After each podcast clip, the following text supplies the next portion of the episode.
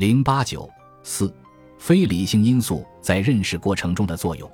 人是一种理性存在物，在认识过程中起主要作用的是理性因素，但这并不意味着人的非理性因素在认识过程中不起作用，或者说非理性因素对认识只起干扰和破坏的作用。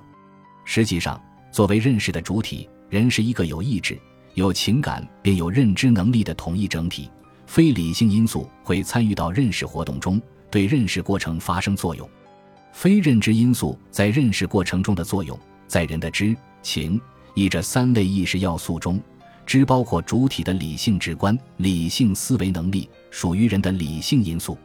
情和意及情感和意志，包括冲动、欲望、本能等，一般不以理性思维为基础，在主体结构中属于非理智、非认知的方面。因而被称为非理性因素。同时，人们还时常把认识过程中不能被逻辑思维的概念所包含的心理形式，如幻想、想象、顿悟、直觉、灵感等，也包含在非理性因素中。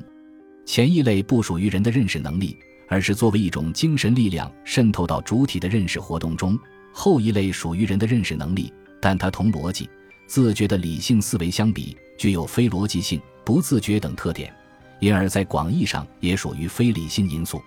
情感、意志等非理性因素本身不属于人的认识能力，但对人的认识活动的发动与停止，对认识能力的发挥与意志起着重要的控制和调节的作用。人的活动总有情感的因素贯穿其中，并受到情感的激发或抑制，认识活动也不例外。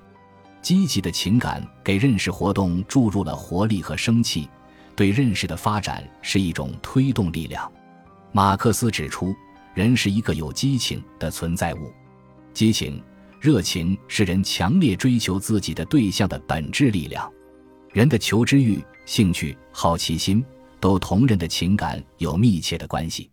当人们的情感与其所从事的认识活动发生共鸣时，认识就会受到情感的激化，从而激发人的认识潜能，加速认识的进程。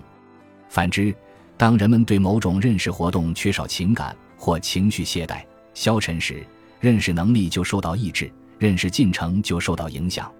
激情可以打破思维的平静，迸发出智慧的火花，但过度的激情也可能使人失去理智，造成思维的混乱。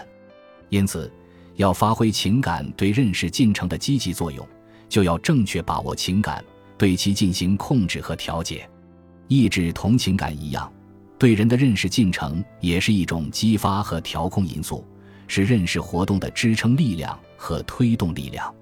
认识活动不能缺少意志，特别是面对复杂的认识对象，往往需要以百折不挠、坚韧不拔的意志去克服重重困难，才能达到认识事物的本质、把握事物的发展规律的目标。在科学上，没有平坦的大道。只有不畏劳苦，沿着陡峭山路攀登的人，才有希望达到光辉的顶点。意志不仅是人们为实现某种目的而克服困难的主观条件，而且对调控人们的情感也起着重要作用。在认识活动中，意志以目的性和自觉性的特点，把理性和情感、冷静和激情统一起来，用理智调控情境，用情感激活理性。从而使主体能排除外在的和内在的干扰，甚至承受一定的痛苦和牺牲，以实现自己的目的和理想。情感、意志等非理性因素之间是相互作用、相互影响的，这些非理性因素又同理性因素相互作用、相互影响。非理性的因素对理性因素既起着推动、调控的作用，同时又受到理性因素的决定与制约。情感。意志等非理性因素就是这样通过推动、激发、调控理智而影响、作用于人的认识活动，影响认识过程的。